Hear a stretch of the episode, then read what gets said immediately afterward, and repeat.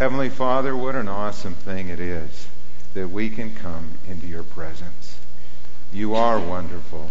You are mighty. You are majestic and holy. You rule the universe, and yet you understand us, and you care about what's going on in our lives, in our church, and in our world. Father, we thank you for that. How comforting it is to know that you are loving and gracious and kind. How comforting it is to know that you have a plan for the ages and that all things are moving toward the day when your Son, Jesus Christ, shall return and we will one day stand in his presence and bow before him and worship him as Lord of heaven and earth. We do that today. That's why we're here. We've come to worship you and to lift up your Son and to make him known. Father, I thank you. We rejoice as a church today for these three white roses that are at the front that symbolize three people that have come to faith in Christ this week. And what a joy that is. And we know that there is joy in the presence of the angels whenever one comes to faith in you. And Father, I pray that you would give us boldness, help us to be aware of the opportunities around us to talk about Christ and to point others to you. And would you give us that great privilege of being able to introduce someone else to Jesus as Savior and Lord? We pray too today for our students that are at the district conference. Thank you for the opportunity that many of them have had to gather with uh, young adults and teenagers from all around the Minnesota area uh, to come, to learn, to study, to grow in their relationship with you. Would you meet with them in a powerful way? And Father, continue to grow their commitment to you so that when they leave this place, when they uh, graduate from school and go on, that they would be well prepared to continue their walk with God and to serve you wherever they go. And Father, thank you too for the privileges that we have to work together and to serve in our church and in our community. There are many opportunities for us to use our gifts, and we want to do that well. When I think of the missionary evangelism to corrections and the program they'll have tonight, we ask for your continued blessing upon that ministry, on Saul and Karen Selby who lead it, and the work that they are doing and the hundreds of volunteers who participate going into the correctional facilities in this area.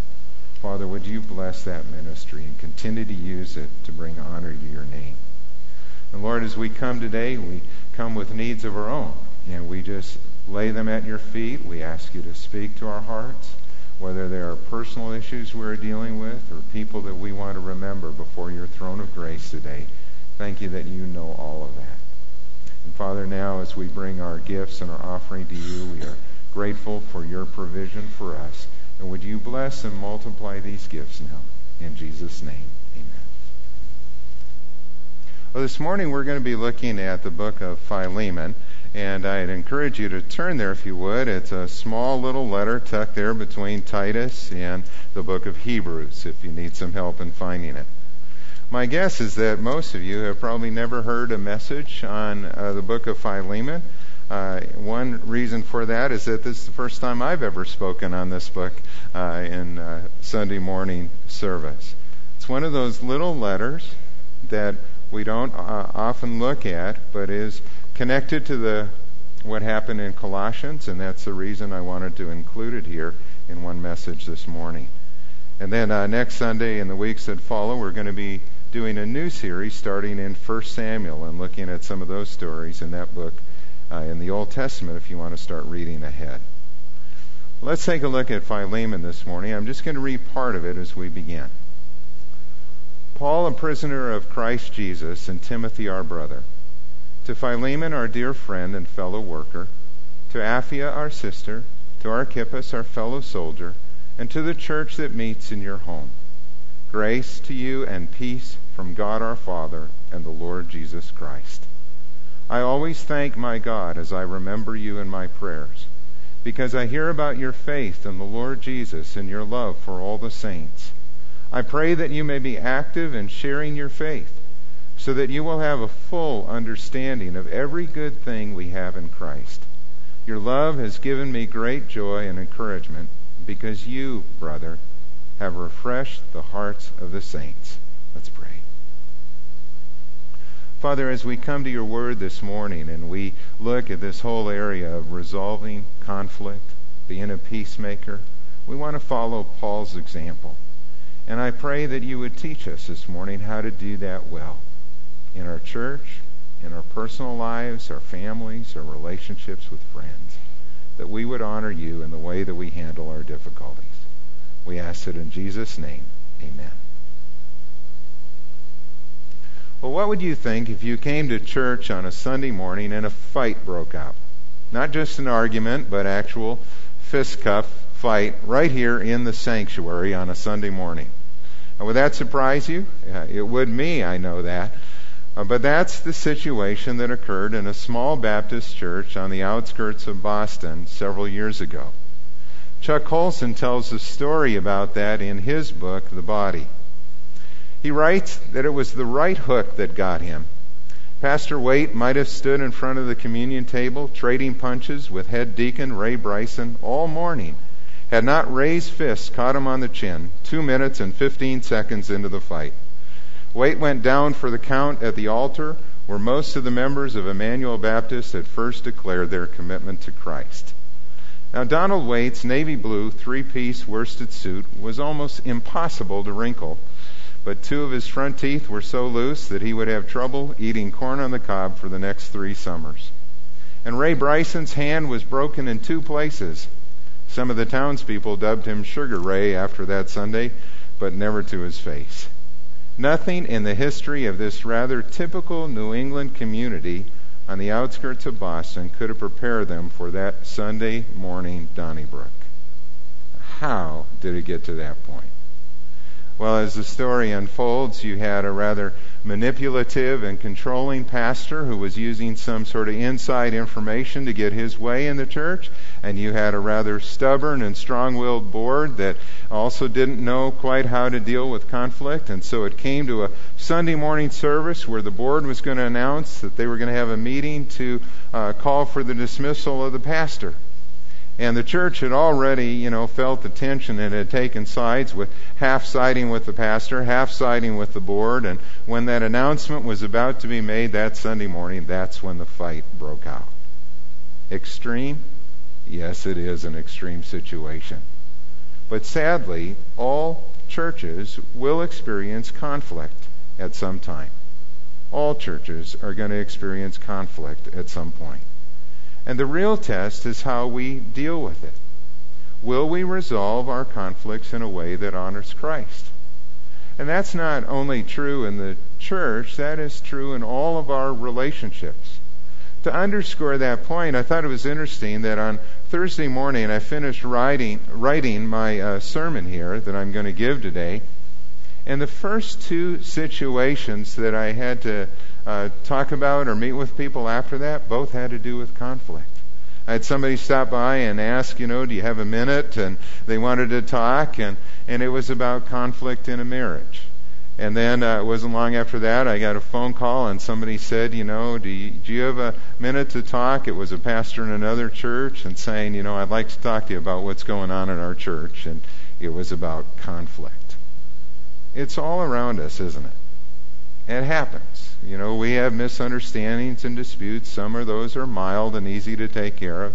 But some of our relationships are more difficult. And the situations at work or in a family might be quite difficult indeed. And we wonder, how do we handle this?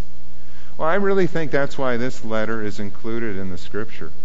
It's a very personal letter about a personal matter between two people. And so you could wonder, well, why did this get included in the canon of Scripture?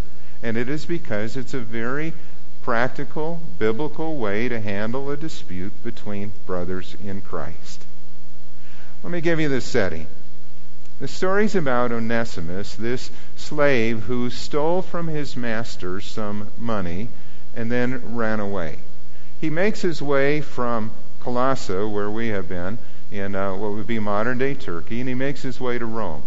There at Rome, he meets Paul. We, we don't know whether it was intentional that he was looking for Paul or whether by chance and God sovereignly brought him to that point.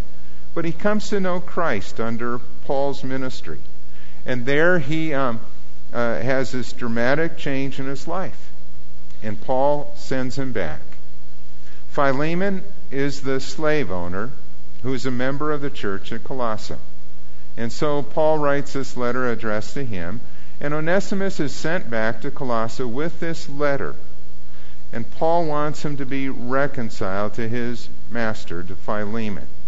This letter was written at the same time as the letter to Colossians, and in fact, Onesimus is one of those uh, people that are uh, bringing this letter back in this situation. It's a delicate situation. Uh, you know, you could imagine how, if this was not handled well, how this could split a church. Because in that church, you probably have slaves, and you probably have, uh, you know, other slave owners. I mean, that was common in the Roman world. About one third to one half of all the people living in Rome at that time in the Roman Empire were slaves. And so you had people on both sides, and they're wondering, what do we do? How do we handle this? So, Paul addresses that situation in a very godly and delicate way. What does it have to do with us, though? That's a personal matter. How does this apply to us? Well, I think that there are principles that we can draw out from this. Number one is that we are a new community in Christ. We are a new community in Christ. And God has called us to live in a way that is different than the world, and even to handle our disputes and our difficulties in a way that is different than the world around us. We are to handle them in a way that honors Christ. And so Paul begins this letter in what would be the typical style of his day, where we would write and say, you know, Dear Philemon, and begin our letter that way. In their culture, they began by identifying who it was that's writing the letter. And so Paul begins by saying, I'm Paul, prisoner of Christ Jesus, and Timothy, our brother, who is with him, and they are sending this letter. They write to Philemon, and they call him our dear friend and our fellow worker. They address it to Apphia, our sister, who is most likely Philemon's wife, and that's why she is named here. And then it's addressed to Archippus, our fellow soldier. Uh, he is a servant of Christ, and he is very likely the pastor of this house church, this church that's meeting in his home. And so here you have a situation where you are addressing this letter to these three individuals and also to the church at Colossae, to the church at large. Now, why would you do that? Well, even though it's a personal matter between two individuals, it will affect the whole church. And it would be naive to think otherwise. In the same way that there are many disputes between individuals in a church, even here, some of those can be dealt with quite privately, and that's what we would want to have happen where a brother goes to brother or a sister to a sister and works it through. And that's all you need to do. But on occasion, there are serious matters that come up where, if they are not handled well, they're going to affect other people in the body. You know, people will start to talk, or they'll they'll build a constituency over here of people who take one side and people who take the other side. And so, as leaders in the church, you have to navigate that and be good and clear on communication so that that doesn't become something that's divisive in the body of Christ. And that's what Paul was trying to prevent here. He gives this greeting at the beginning, which is customary for Paul, but this one's just slightly different. He says, Grace to you and peace from God our Father and the Lord Jesus Christ. I think those words were intentionally chosen by Paul because whenever we deal with conflict, what do we pray for? We pray for grace and peace. We pray for the wisdom we need to deal with things in a gracious way, and we pray for peace among those that are on either side of the conflict. And we need to remember that God is our Father and Jesus is the Lord of the church. And that whenever we are resolving conflict or dealing with issues like this, it's a family matter. God's our Father. We are brothers, we are sisters in the body of Christ, and so we want to honor him. And Jesus is present with us. In fact, you remember, you know, the passage that is often quoted where two or three are gathered in my name, Jesus said, There I am in the midst of them. That passage is actually dealing with church conflict. It's Matthew 18. It's talking about church discipline. And Jesus is saying that whenever you exercise that, whenever you practice discipline in the body of Christ, I am right there with you. Remember that. And do this in a way that honors me. So Paul affirms Philemon, his brother, in verses 4 to 7 in a very positive way. He speaks about his commitment to Christ. This is a man who loves the Lord. This is a man who is sharing his faith in Christ. This is a man who has been growing in maturity. And Paul appeals to that and is convinced that Philemon is going to do the right thing, that he will do the right thing in this matter. So here we have a situation where Paul is reminding us we are a new community. We are a family in the body of Christ. In fact, when you look at what the New Testament says about the church, you know, there are many different terms that it uses to describe the church, but the primary metaphor is that we are a family in the best sense of the word. And so our relationships with one another are to reflect that and treating one another with kindness, with respect, with concern for one another's needs, and we work things through. Now, here's where the difficulty comes in. If you have not grown up in a Christian family, or if you have not grown up in a healthy environment, whether it was in the family or church, where you learned how to deal with conflict in a positive way, it can be very difficult to know what to do. And it's real easy to fall back into old habits or old ways of dealing with things. Let me give you an example. This week, uh, a number of our staff went to our district conference, and the main speaker there was a pastor named Peter Scazzero. He's a pastor in New York City, in Queens, New York, and he told about his own personal story and some of the difficulties he had in the church. Uh, he's Italian, grew up in an Italian family where there was constant conflict and fighting. And he said, These were some of the things that I learned in my family. I learned that loud, angry, constant fighting is normal. I learned that sarcasm is an acceptable way to release anger. I learned that you listen not to understand the other person, but to be able to defend, rebut, or appease. He learned in his family not to expect marriage to be a taste of heaven. There were many unhappy marriages and relationships in his family and people just didn't get along. There was this constant kind of tension and fighting, and sometimes, you know, you don't talk to so and so, or you don't work that through, or you avoid this or that. Well, that was his background. Now, he comes to know Christ when he's in college through the ministry of InterVarsity Christian Fellowship. Dramatic change in his life. Feels called to ministry. Goes to seminary and then is called to Queens, New York, where he starts a church, church plant. As the church begins to grow, it was experiencing tension. They're in a very diverse area culturally, and you had people from different backgrounds coming together. And there was this tension that kept coming up in the church. And Peter said, you know, I, he always thought it was everybody else's problem. You know, why can't these people get along? You know, and and if somebody didn't like him, then he was sort of mad at him, and he just fell back into his old ways of dealing with conflict because of his family background. But he didn't see it in himself. He was like, you know, it's everybody else. Until one day his wife confronted him, eight years into this church plant. And she goes, I've had it. I'm done. I mean, I just, I don't want to be a pastor's wife. I don't respect your leadership. I don't want to go to this church. And she wasn't giving up on the marriage, but she was quitting that church and for two years, she went to a different church in New York while this thing got sorted out. Peter said, I had to go to the elder board. I had to go, do you want me to resign? you know, here's the situation. This is what's going on. And they gave him um, a time off for a sabbatical, a leave of absence, if you will, to begin to focus on the issues in his own life, in his own heart.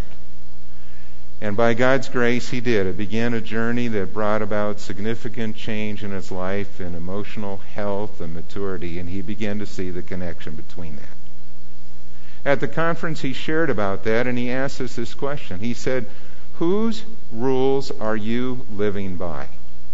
Whose rules are you living by? And he put it like this Are you living in your father's house or your father's house? capital F. Are you still living under the same kind of family dynamics that were part of the home that you grew up in? If that was not healthy, or are you now living in your Father's house, your Heavenly Father, where you deal with things in a different way? Let me ask you, for example, how did you handle conflict or communication in your home in which you grew up? You know, did you handle conflict with anger or was there avoidance? Was there yelling? Was there manipulation? Did you withdraw or walk away? I mean, how did you handle that? All of us had certain styles, or we could see in our family ways that, you know, disagreements or conflict were handled. Was it in a healthy way? That work things through or that just up front talk to somebody with respect and you work that through and there was forgiveness and love and understanding and patience, that would be marvelous. But for many people, it was not that healthy.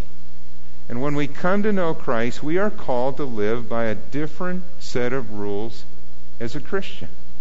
And in the body of Christ, we're called to do things differently. And so we speak the truth in love.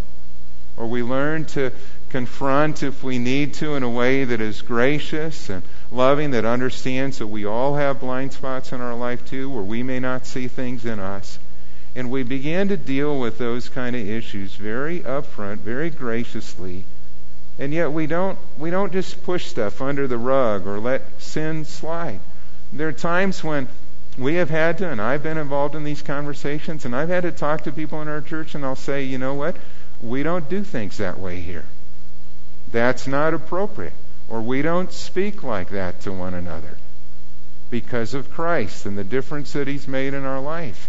And we, we do that because we want to have health in the whole church. If a church doesn't do that, and a church caters, in a sense, to dysfunctional people, it will become a dysfunctional church.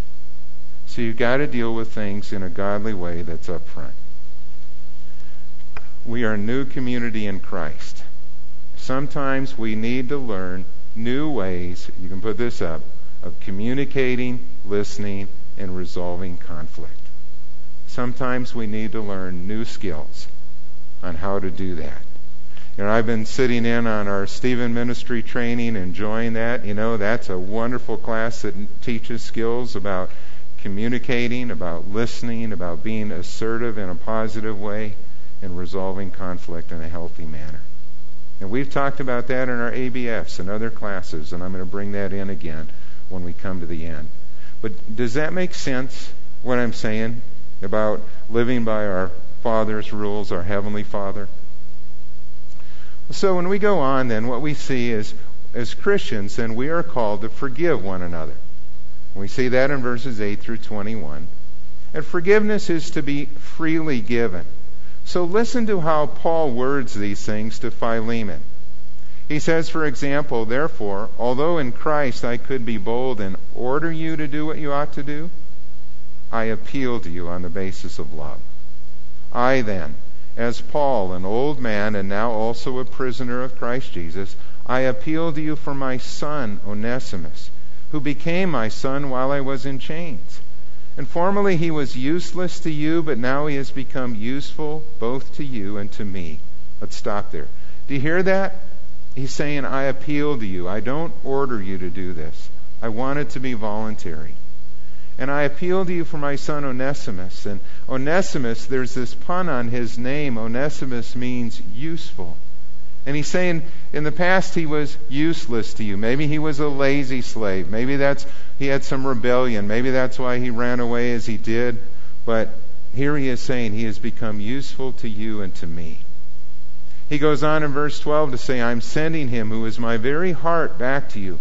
I would have liked to keep him with me so that he could take your place in helping me while I am in chains for the gospel. But I did not want to do anything without your consent, so that any favor you do will be spontaneous and not forced. Here again, I want it to be your choice on this. And then he suggests what God may be doing here. Perhaps the reason he was separated from you for a little while was that you might have him back for good, forever. No longer as a slave, but better than a slave, as a dear brother He is very dear to me, but even dearer to you, both as a man and as a brother in the Lord. Wow. You know, you walk through and you listen to Paul's gracious appeal here. Paul doesn't even state what he wants Philemon to do. His goal is reconciliation between these two. You can go on to the next slide. His goal is reconciliation, but he hints at emancipation, of wanting him to be set free or perhaps sent back to help Paul in his imprisonment. But he wants us ultimately to be Philemon's choice, and he is confident that he will do the right thing. Forgiveness is to be freely given on our part, but forgiveness is also costly, and we see that in verses 17 to 21. Someone would bear the cost.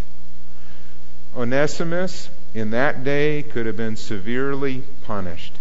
As a slave who had run away and stolen money from his master, he could have been beaten, he could have been whipped, he could have been forced to wear an iron shackle around his neck, uh, he could have even been put to death. And Philemon, on the other side, if he is to let Onesimus go, he loses some economic gain there. He loses a servant, a worker for him. It is costly for him to let this go. And so, what does Paul do? Listen to what he suggests. In verse 17, he says, So if you consider me a partner, welcome him as you would welcome me. If he has done you any wrong or owes you anything, charge it to me. I, Paul, am writing this with my own hand. I will pay it back, not to mention that you owe me your very self. I do wish, brother, that I may have some benefit from you in the Lord. Refresh my heart in Christ. Confident of your obedience, I write to you, knowing that you will do even more than I ask. Paul, in a Christ like act, intercedes between a disobedient slave and his master, and he says, Charge it to me. Charge it to me. It is the very same thing that Jesus Christ did for us when he died on the cross to pay the penalty that we deserved. Christ interceded between a disobedient slave, if you will, us, servants of sin, and his heavenly Father. And what does he say? He says, Father, charge the debt to me. Charge it to me. It's an astounding statement when you see it in that light of what Paul is saying. Let's do. And he offers to pay this debt. He reminds Philemon, it seems that Paul was the one who had probably led Philemon to the Lord and who had ministered to him. He reminds him of that fact but he is willing to absorb the cost. And the point of this is that for all of us, when we are in a conflict situation, and if you are the one who has to forgive, it is costly to forgive. Somebody needs to admit the wrong, forgive the hurt, bear the cost. That's forgiveness. But it is the Christ like thing to do. Let me give you another real example of where this took place. Uh, for years, those of us who are older grew up hearing about the tensions and fighting in Northern Ireland between the Protestants and the Catholics. Constant fighting, constant bombings, retaliation one after the other for wrongs that had been committed. In 1987, an IRA bomb went off in a town west of Belfast. 11 people died, 63 people were wounded. And there was a man named Gordon Wilson who was a cloth merchant he was a devout Methodist. And he and his daughter were in that shop, and they were buried under five feet of concrete that day. He heard his daughter say these last words before she died. She said, Daddy, I love you very much. And she grasped his hand and she died. Wilson would spend quite a long period of time recovering in a hospital. And he would say to those who saw him that I've lost my daughter, but I bear no grudge. Bitter talk is not going to bring Marie back, and I shall pray every night that God will forgive them. When he had recovered, Wilson crusaded for reconciliation. Protestant extremists on the one side who had planned to avenge the bombing decided, because of the publicity surrounding Wilson, not to do it. They thought that such behavior would be politically foolish. Wilson wrote a book about his daughter. He spoke out against violence and he constantly repeated that love is the bottom line. We need to love one another. He met with the IRA. He personally forgave them. He asked them to lay down their arms. He said, You've lost loved ones just like me. Surely enough blood has been spilled. And when he died in 1995, all Ireland and Britain honored this ordinary man for his uncommon forgiveness. George Wilson made a difference for Christ. He chose to forgive even though that forgiveness was costly. So we in the body of Christ are called to do the same. We are called to forgive and we are called to be peacemakers. Peacemakers. Paul will end this letter by saying that he hopes to come and visit Philemon in the future. He says in verse 22, Prepare a guest room for me because I hope to be restored to you in answer to your prayers. But what about Philemon and Onesimus? What happened? Well, there are things that are suggestive of what happened in the future. For one thing, because this letter is included in the scripture, we believe that there was that reconciliation and restoration. But there's also another intriguing letter that was written 50 years later by Ignatius, one of the great Christian martyrs. Ignatius was being taken from Antioch to Rome, where he was going to be executed. And he wrote a letter to the churches there, just like Paul had done before to these churches in what would be modern day Turkey. And he wrote a letter to the church at Ephesus, and he addressed it to Onesimus, the bishop of Ephesus. Is it the same person? We can't say for certain. But he even makes a pun on Onesimus's name that is the same pun that Paul used here. And could it be? I mean, what a wonderful end to the story to think that this man who once was a slave had been restored as a brother and went on in his faith in Christ to become the bishop or pastor at Ephesus. The goal of reconciliation is to restore relationships. It's to keep the body healthy. It's to keep friendships and relationships intact. David Garland, who wrote a commentary on this passage, said this he said that getting relationships straight is just as important as getting doctrine straight.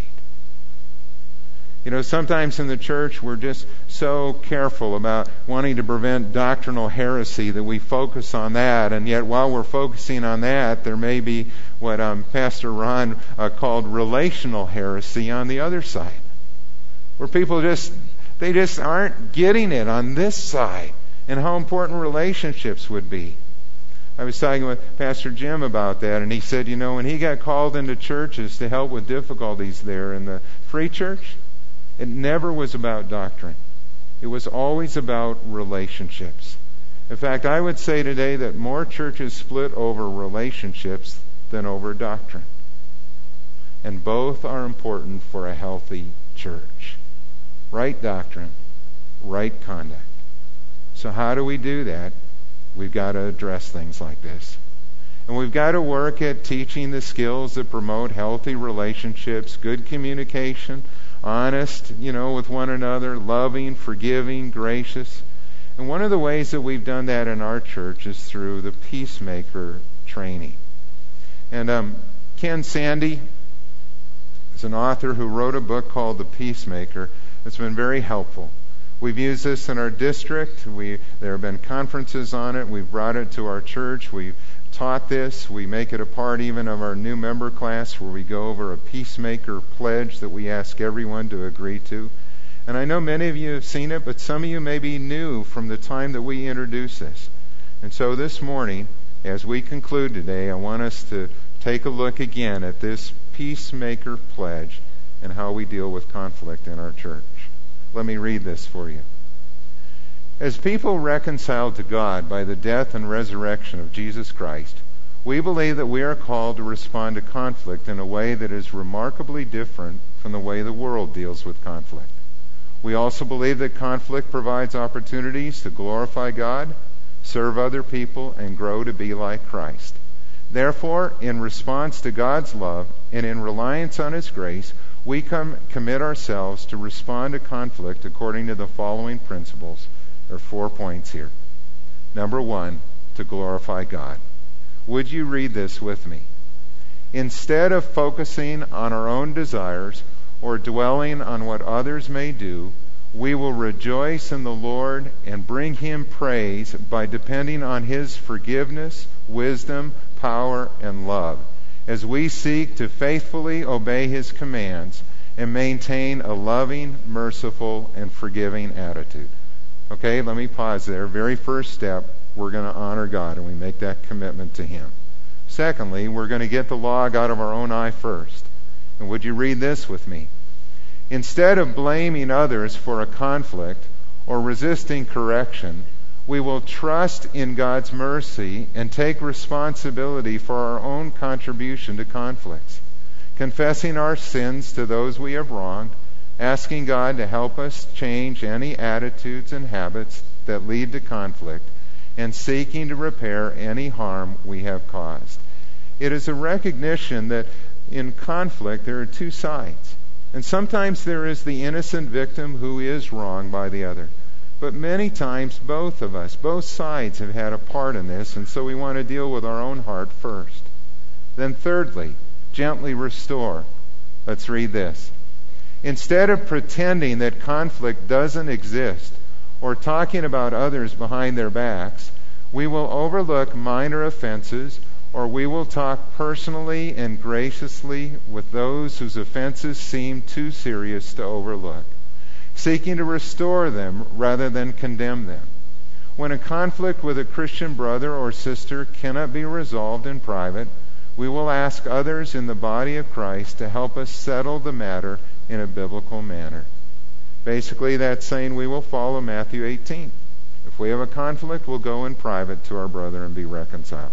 If that doesn't work, we'll take a third person with us to help. If that doesn't work, then we'll go to the leaders of the church and say, What should we do? And we will submit to their leadership in this. And fourthly, go and be reconciled. Read this with me. Instead of accepting premature compromise or allowing relationships to wither, we will actively pursue genuine peace and reconciliation, forgiving others as God, for Christ's sake, has forgiven us, and seeking just and mutually beneficial solutions to our differences. And then go on to the next slide. Let's read. By God's grace, we will apply these principles as a matter of stewardship, realizing that conflict is an assignment, not an accident we will remember that success in God's eyes is not a matter of specific results, but of faithful, dependent obedience. And we will pray that our service as peacemakers will bring praise to our Lord and lead others to know his infinite love. Amen. Will you do that? Can you agree to that? You know, if you'd like to see a copy of that or have a copy of that, there are some at the welcome desk in the foyer you can pick up. And if we run out, we can make more copies on that. But I really appreciate Ken's ministry. I think these are uh, excellent statements of what we want to do in our relationships with one another. Let's pray. Father, would you help us to be peacemakers? Peacemakers in our home, in our place of work, in our church, in our community. People who live differently in the world because of what you've done in our life. Help us to honor you and where these things maybe have brought to mind some conflicts we are currently dealing with. Would you show us what our next step is and what it is you want us to do? And help us to live out these principles, to honor you, to deal with sin in our own life, to be upfront about it and to speak the truth in love and to go and be reconciled to our brothers and sisters. We ask it in Jesus' name. Amen.